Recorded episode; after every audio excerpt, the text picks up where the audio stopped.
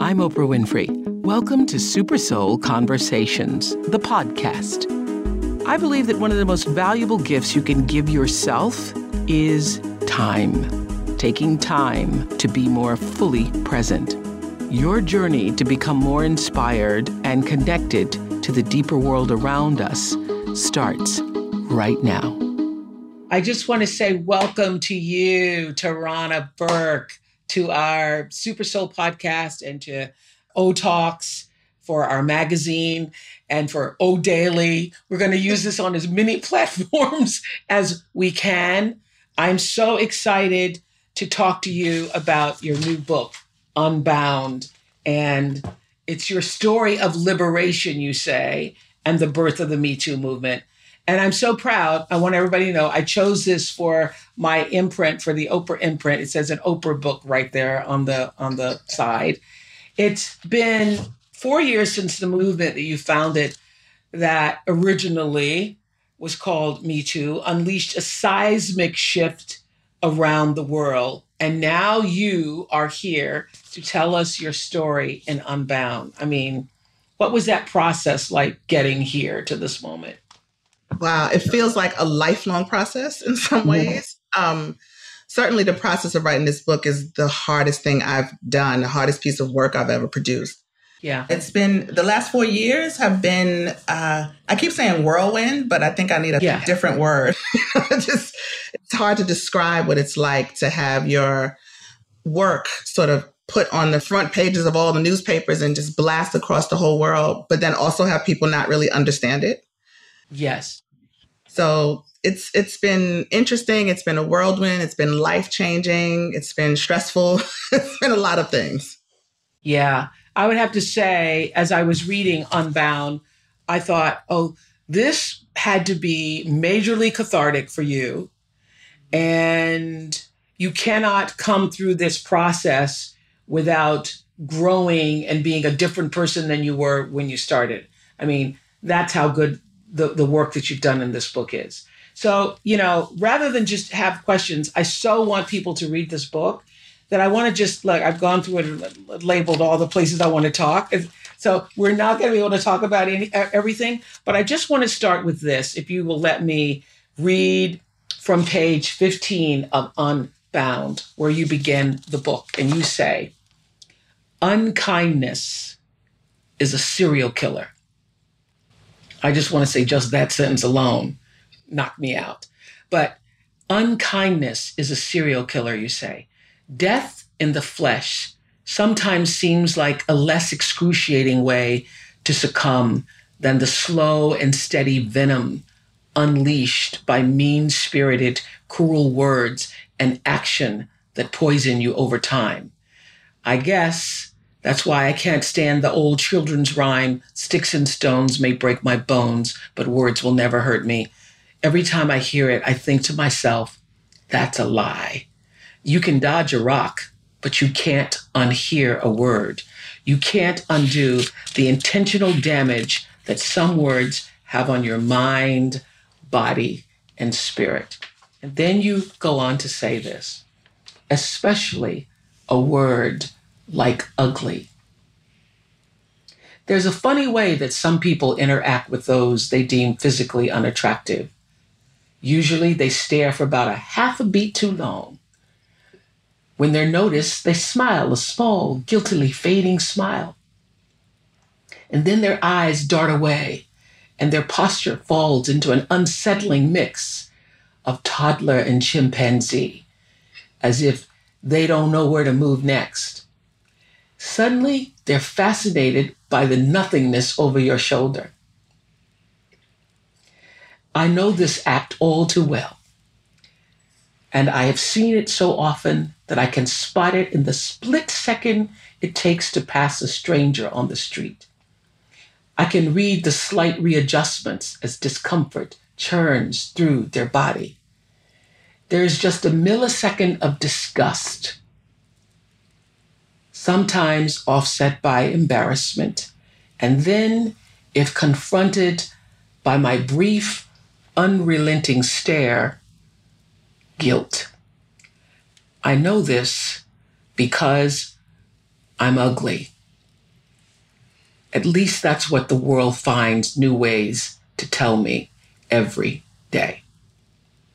I was pierced by that. I wasn't ready for you to read that. I am pierced by that and what it took for you to get to that. It took a lot for me to get to that because there's a part of me that has to confront that reality, my reality. You know, I have a very close circle of friends, lovely people who have been my friends for 20 and 30 years. And your friends hold you up and they say things to you all the time like, you're beautiful.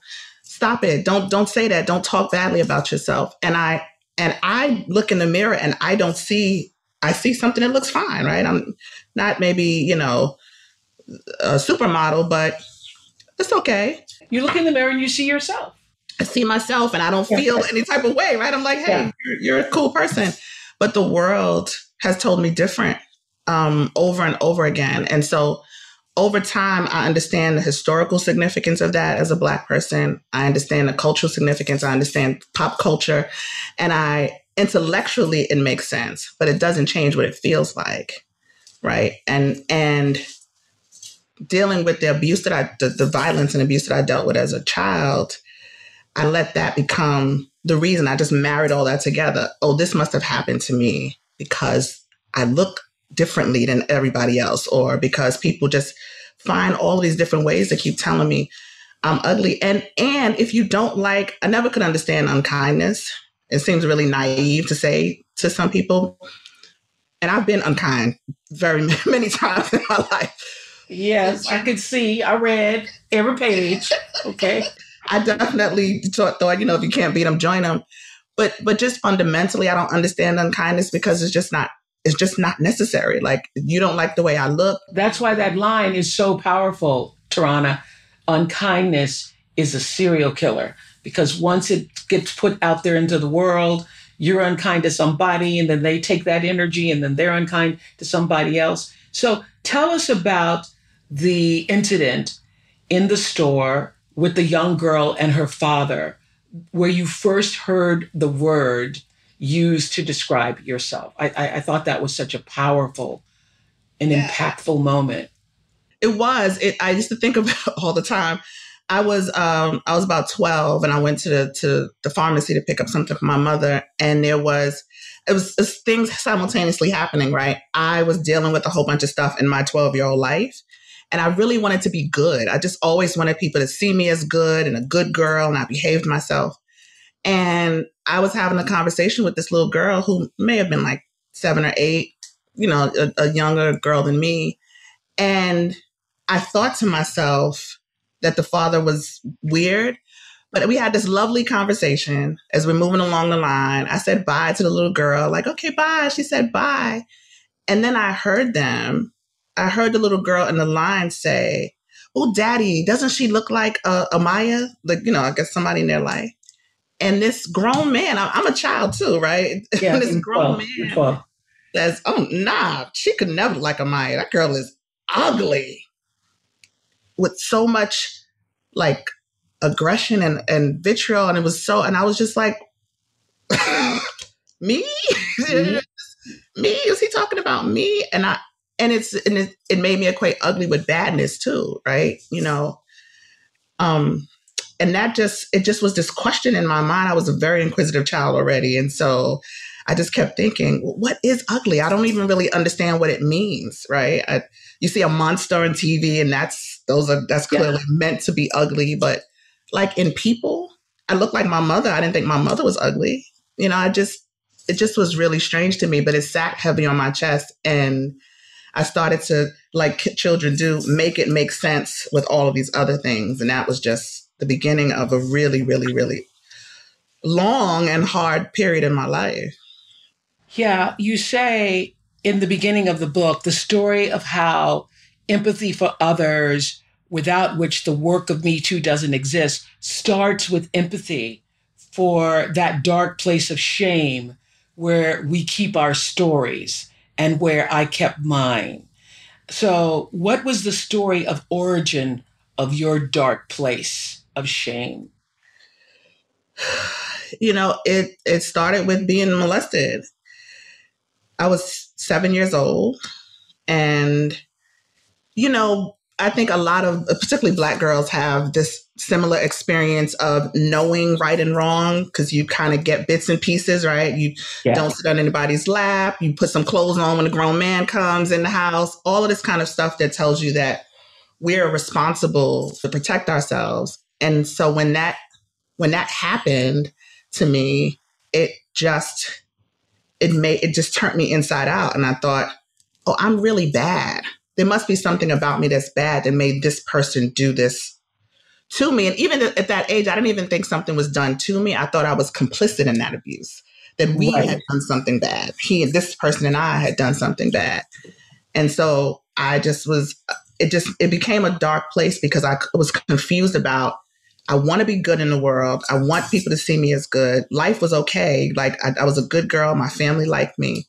And now what do I do? If they ever found out how dirty I was and how bad I was, they wouldn't love yeah. me. This is the reason why I love Unbound so much and the truth that you've told is because what you were able to do is something I've been trying to do I, I can't even tell you how many hundreds of conversations I had during the Oprah show uh, uh, about sexual violence against children, against women.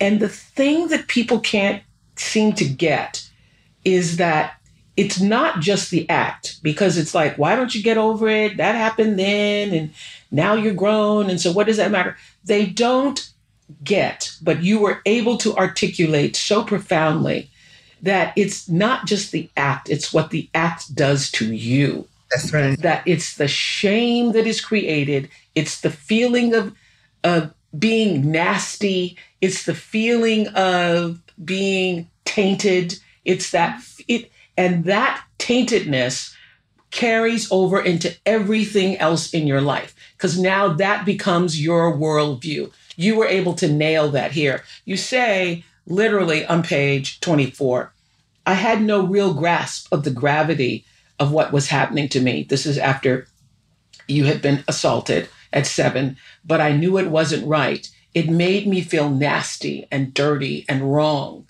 not realizing that he was wrong and that he was the culprit.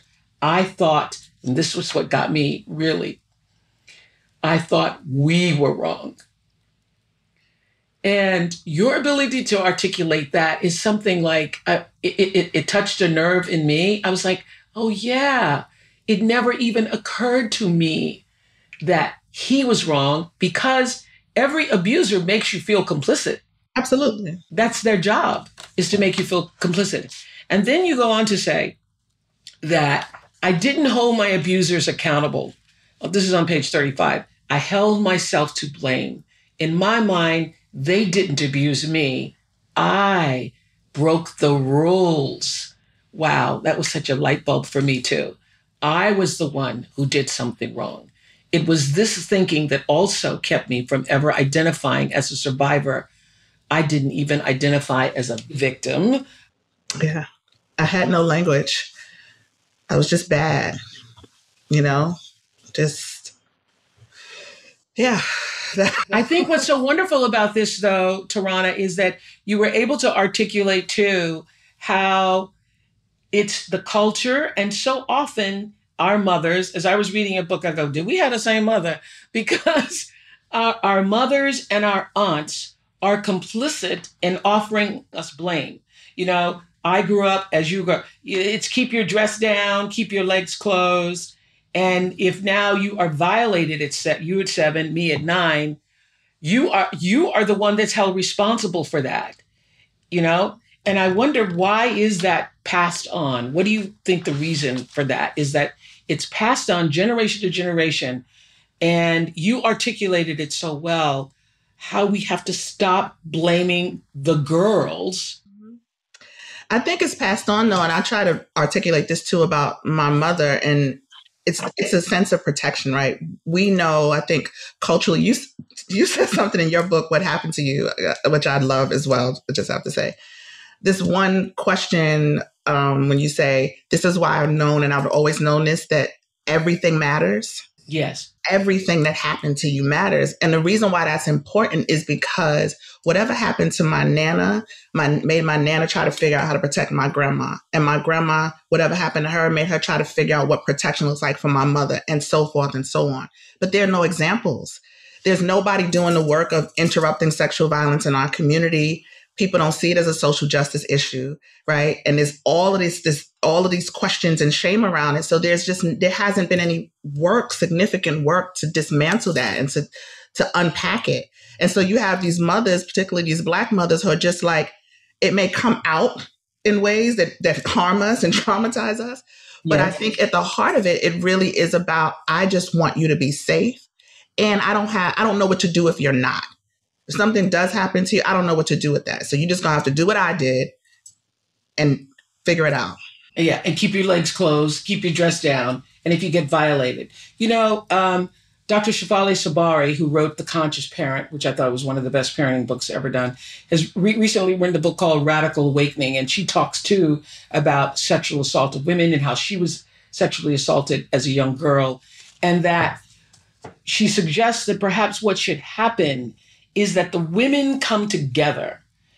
We, as the adult women, come together and tell these young girls, look, this is what's going to happen when you get to the to a certain age where you are budding and you are you know pubescent and you are beginning to look like a woman you are going to get people who want to assault you. You're going to be touched and you're going to be looked at and you're going to be, you know, catcalled and all of that. And we stand with you.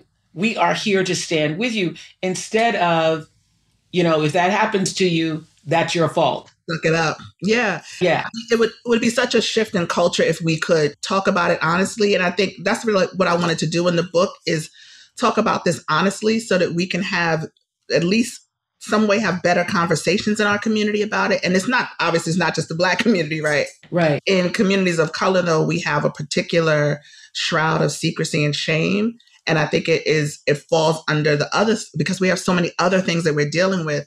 And I also think that's why a lot of our mothers who are trying to make ends meet, get the rent paid, you know, deal with whatever their relationship stuff is, is like, I don't have time to try to right. figure this out for you. Um, and I'm trying to survive myself.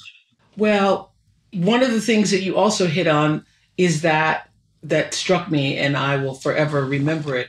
You talk about the capacity that the fact that your mother didn't have the capacity to be and give you to you what you needed is why you work so hard to have the capacity with your own child.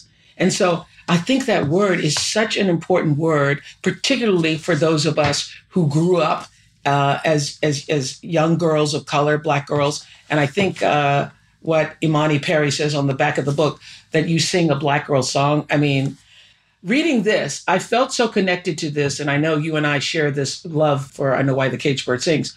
But when you're reading this story, growing up as a black girl, understanding that some of the same conditions, I feel like you are literally singing our song.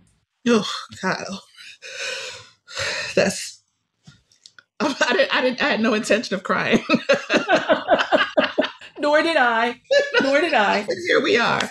And um, here we are. That, that just, it means so much to me because I think my life's work, I know my life's work has been directed by the hope that and, and some of this is problematic for me right because i thought it's too late to save myself right it's too late to do anything for me but if I could stop other little black girls from feeling what I felt, if I could intervene earlier, if somebody had come to me at 12 and said, it's not your fault, healing is possible, any of those things, it would have changed the, tra- the trajectory of my life. And it just felt like the most important thing in the world to be able to try to do that for other little girls. Somebody actually did did do it. One day you were on the stairs and who was oh, was the woman? Miss Davis, yeah. Miss yeah. Davis saw you and said, "Come here, baby," and she she yeah. knew something was going on, but she also said, "Be careful." Right about my father. Yes, because your father will go out and do something to anybody that hurts you. But she knew. Don't you think she knew? Oh, she knew. She knew. I can tell in the shift that she put it together like a puzzle really quickly. And I, that's what I'm saying. I think older black women in particular they've contributed a lot to the trauma that we've carried around this sexual violence. But I also know that they have so much wisdom and they have so much experience that has just brought them into a different understanding about survival than we have. And so, as you grew, you say there's no question that self hate severely limits one's capacity to love fully and wholeheartedly. Capacity and desire are not the same thing, especially in discussions of love. I was an adult with a child of my own and a trail of mistakes behind me before I could say with certainty that my mother loved me. And that clarity came from being faced with my own limited capacity. No matter how deep my desire was to love my child, I was still encumbered by the ghosts I had tried to bury. I failed often. If I hadn't had the experiences that I had with my mother, I am not sure I would have fought so hard to build my capacity. Can you talk about that? It's true. I, you know, I haven't, my mother hasn't read the book yet. And I, I know, um, I intend to have her read it soon. I'm going to give it to her next week, probably. I've just been so nervous about it. But because I want her to be clear, I know it's going to be hard for her to read and hard yeah. for her to hear some of the things that I'm saying. But I also put that other piece in there because I want her to know that I get it now. I will never really understand her decisions, right? And some of the decisions she made, but I understand what drove her to have to make some decision, whether it was right or wrong. I've been in that place. And like I said, I had the desire to be the best mom ever. I had the desire to make sure my child was free and you know, liberated and had this wonderful childhood, but I didn't have the capacity because I hadn't dealt with my own trauma. I was still carrying shame. I was carrying forth the things that I'd learned from my grandma, my mom, and my, you know, so I, I had to unpack that stuff. Honesty really was the was my honesty and, and a real deep just longing to make sure that my child had a different life was what helped me to face that stuff and say, "Oh, I see what the problem is here. I just I just don't know how." yes, you know, you had this beautiful line where where you talked about you had you walked around with this back the fuck up is what you say in the book back the fuck up written on your forehead and if anybody you know didn't read that clearly they were in for it and you would have these you know you know fights with people and you mentioned that there was a moment when the rage overcame the shame. And i wanted to ask did the rage really overcome the shame or was the shame just manifesting now as rage? That's what it was. The shame i found a new way. You know the shame was eating me alive and made me feel like small and unworthy. Yeah. And the rage gave me a, a, sense of power and so i leaned into the rage but it certainly was the shame manifested as rage it was not useful rage i, I believe in righteous rage yeah, but this was not righteous it was not useful so no it definitely didn't become something good, I had to learn to get over that. You know, it was just another thing to be like, oh, this is not really helpful. you know, this is not helping me. And I don't feel good. You know, yeah. again, I don't, I can get angry. I can have fights. I can yell and scream and curse people out. And then I go home and cry. Or, you know, I feel terrible for days at a time. So that's not useful either. What I want to say to people, again, what you were able to articulate so beautifully here, is that all of that wanting to fight, scream, and cry is because you can't say what you later were able to say in the book. I've been raped. Yeah. I've been violated. I've been hurt. I've been shamed. And I am sorry. So you can't say that because what I want to say to everybody again, as you have so, so, so wonderfully said here, is you don't have the language. You just don't have the language. And so all of that shame and hurt and violation comes out as for many girls depression anger rage yep and you're just raging against the world yep and can i just say it was what i recognized in the girls that i started working with yes i walk into a space and I, I walk into a school and i would ask the counselor who are the girls that you're about to suspend? Who are the girls that are have detention all the time? And it'd be these angry girls who'd be fighting all the time, cursing and and the teachers would look at them and say, "Oh, these girls are just they're just so bad and they just can't." And I'm like, these are children. Children are not inherently bad. Something happened. Yeah. What happened to them? What happened to yeah. you, right? What Something happened to you? happened. And if we would pay more attention to the what happened and dig into that, then I think we can make better lives for children and give them earlier pathways to healing. Let's talk about heaven. You talk about her uh, beginning on page 137. You met her at a leadership camp, and I want to know she wanted to tell you about her mother's boyfriend who had been messing with her, and you couldn't bear the telling of it at the time. And that girl ended up changing your life. How did she help you bear your truth on the outside? On the outside, exactly. Heaven, um, and you know, people ask me all the time, I've never met her again, I've never seen her again, but this child was so much like me. It reminded me so much of myself, except that I didn't have as much freedom as she had, a sense of freedom that she had um, at that age. And I didn't have a person that I trusted the way she trusted me. And you know what I have to remind myself often is that I was 22. you know, my child is 23, right? And I keep that as a as a sort of gauge. And I was a kid who was trying to figure things out, who was just starting to kind of deal with or think about the things that had happened to me. And here was heaven believing me. You know, I said, I love you and I'm your family and I want to make you a leader and I want to help you. And I meant those things, but I think I hadn't done enough of the work.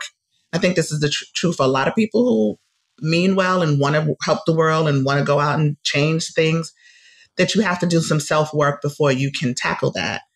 And she called me on it, not even intentionally, right? She just, she just believed me. She said, Oh, you love me? Well, this is what I think love looks like. It looks like you holding space for me and me being be able to unburden myself of this thing that I've been holding. And I was like, Oh, didn't really prepare for that. I'm sorry.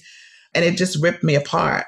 But I but I also not enough to make me have like an epiphany in the moment and say, please, child, let me help you. I just was like, I I can't. I'm so sorry. Because at 22, you still weren't able to speak out loud what had happened to you because there's still so much shame about it. That's why our stories are so similar.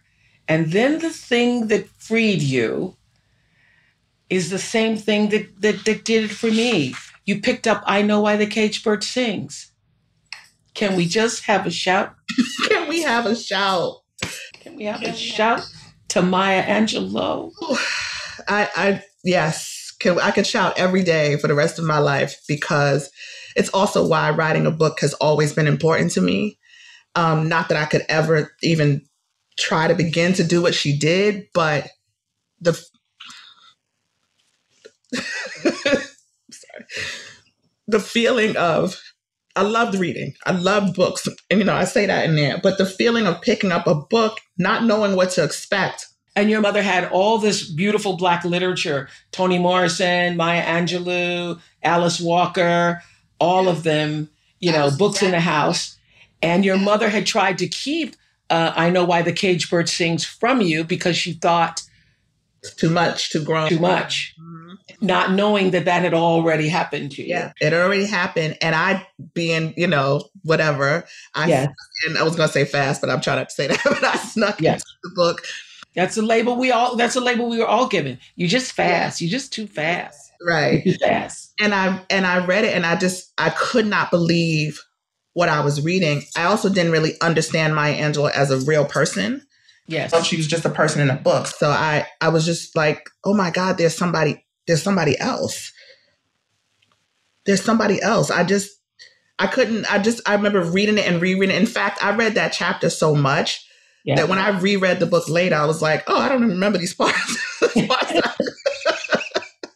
I got it. I got it. I know exactly what you mean. I had the exact same revelation. It was the first time it ever occurred to me that this was happening to somebody else or had happened to somebody else other than, than, than me. Yeah.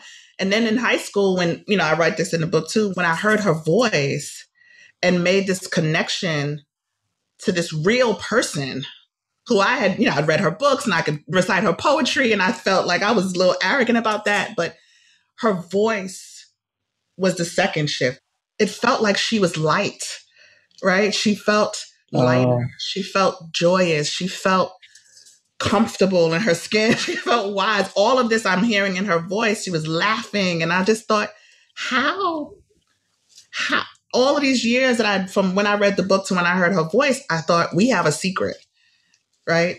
I know who this is. I know what this is like. We have a secret.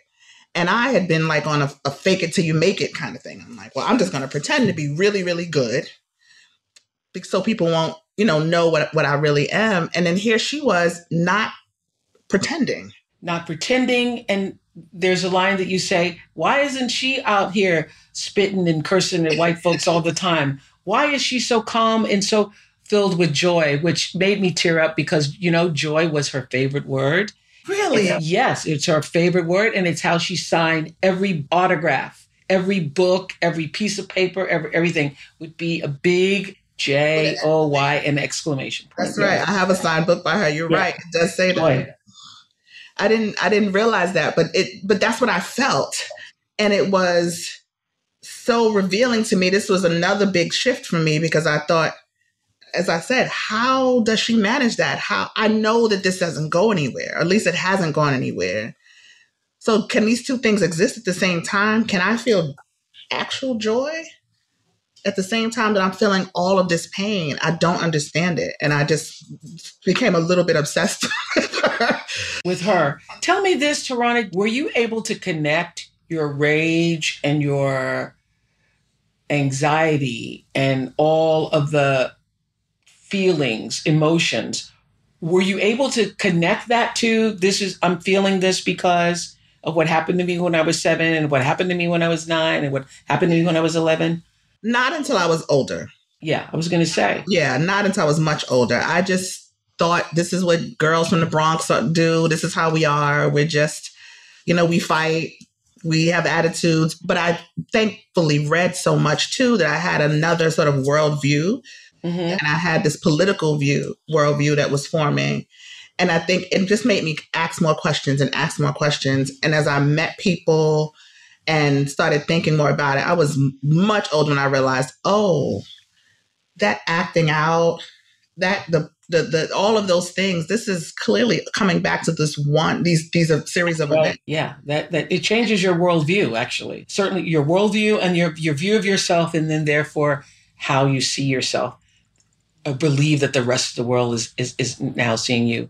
And in everybody's case mine as well as yours there's always one person one instance one something before i was writing what happened to you I was having the conversation with Dr. Bruce Perry, who was also the neuroscientist, author of that book.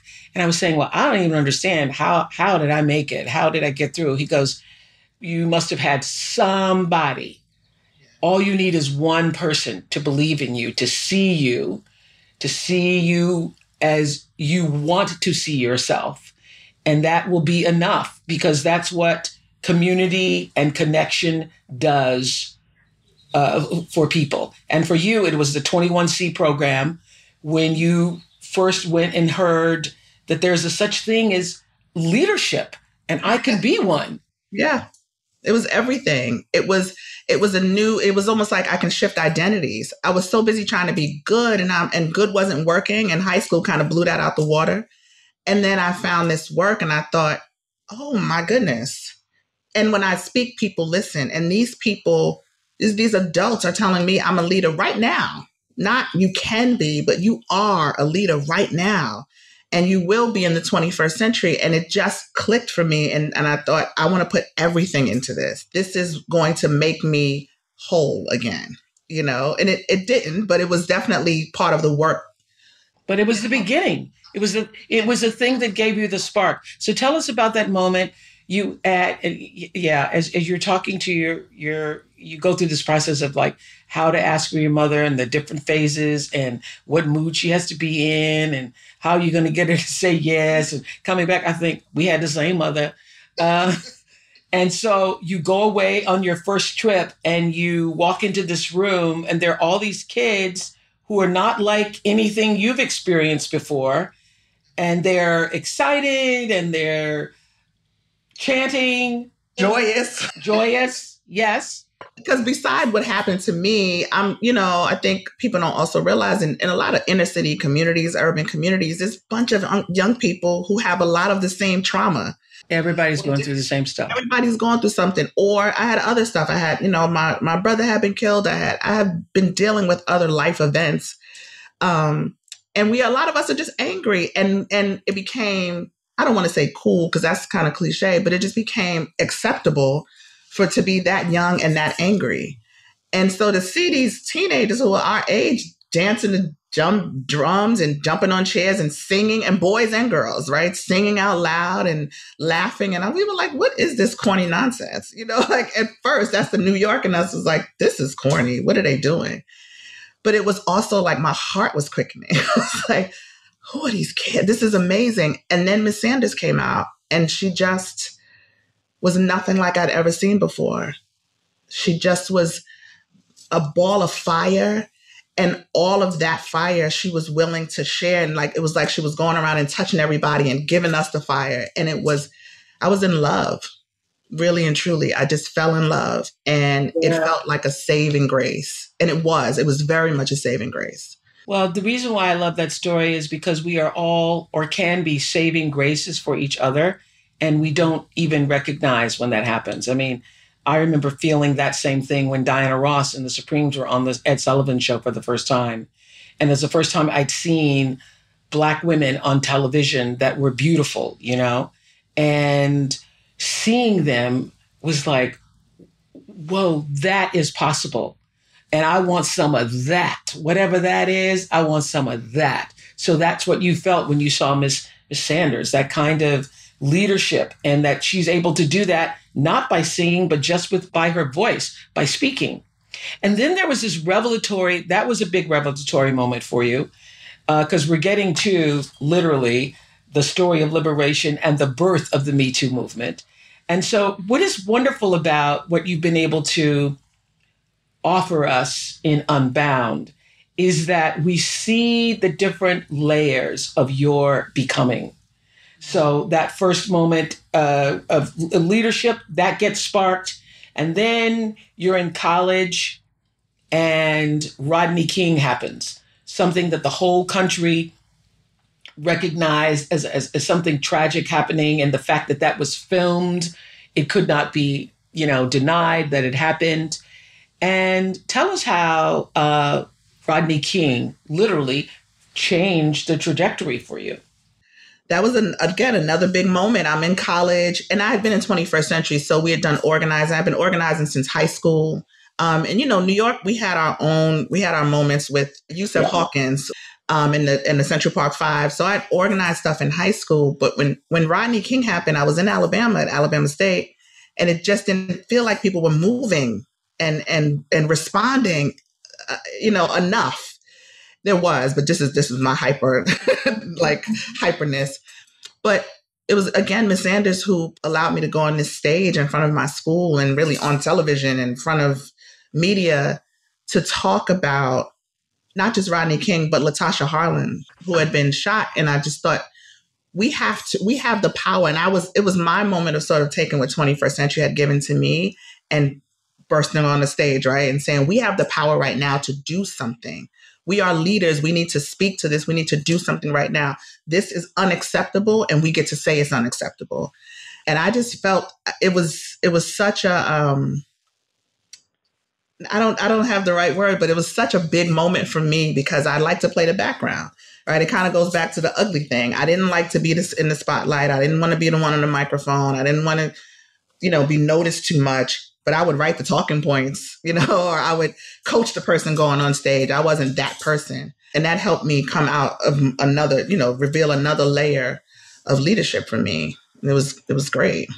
Yeah, could you feel in that moment that there's something here that I'm going to be doing the rest of my life? Oh yeah. Honestly, I felt it probably before that moment. I think that moment was a realization no matter what I do, I can't run from this I can't yeah. run from when there is an injustice, there's a part of me that has to speak to it, that has to react, has to respond. And no matter what you try to do, this is a part of who you are. And it, and I think that moment also solidified that for me. And then uh, you got pregnant with your child, Kaia, when you were 23, right? 23, yeah. Yeah, the same age that they are now.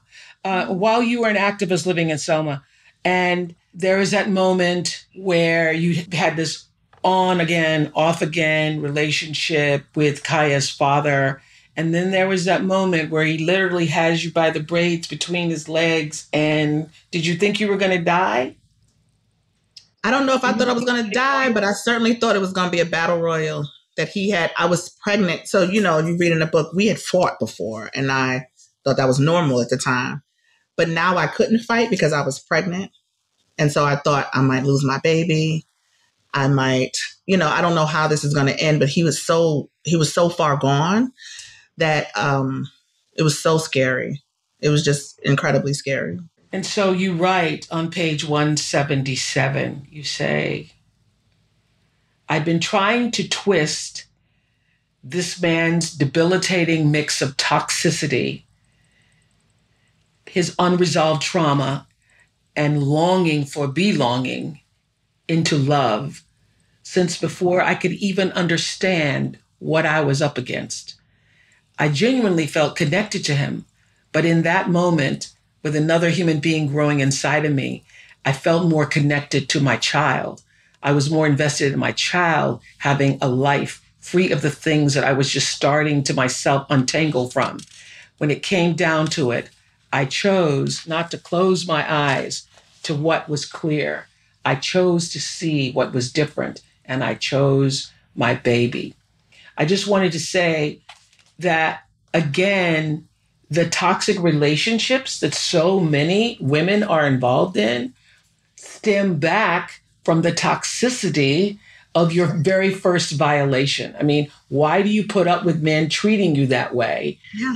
Is because you don't because you really don't even know what love looks like. You don't know what it looks like. And quite frankly, this this whole thing about the lineage, right? And it was it was what I had seen in my home, around my home. I thought the fights that we had were normal because I had seen that kind of violence around me. And it's like, you know, in the 80s, we had the burning bed. If it wasn't a burning bed situation, right. like that's what abuse looks like. This is not yeah. abuse. This is just a fight.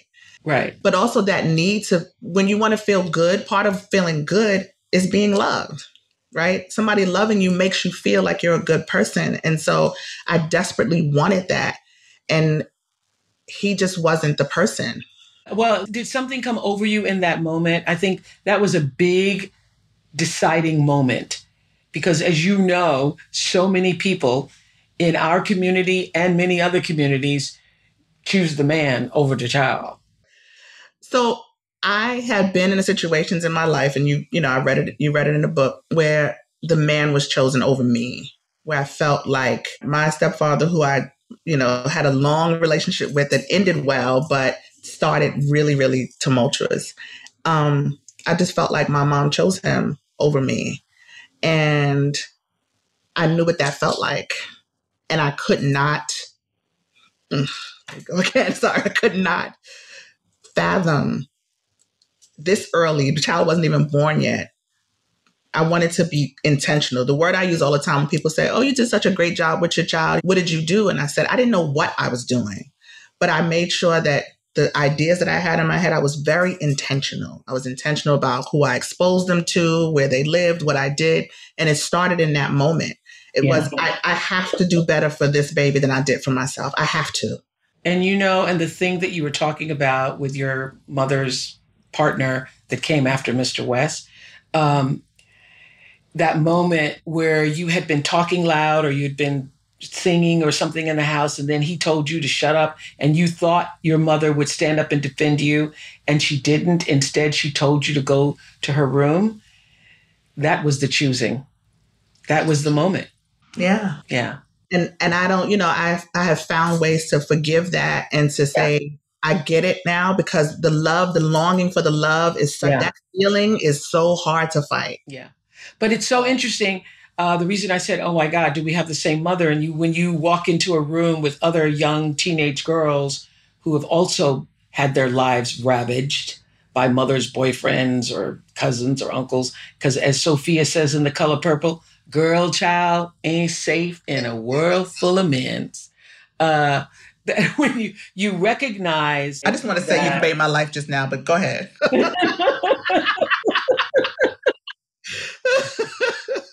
you you you you recognize very clearly when you are not the one, when you are not the apple of your mother's eye, when somebody else holds that space and you don't.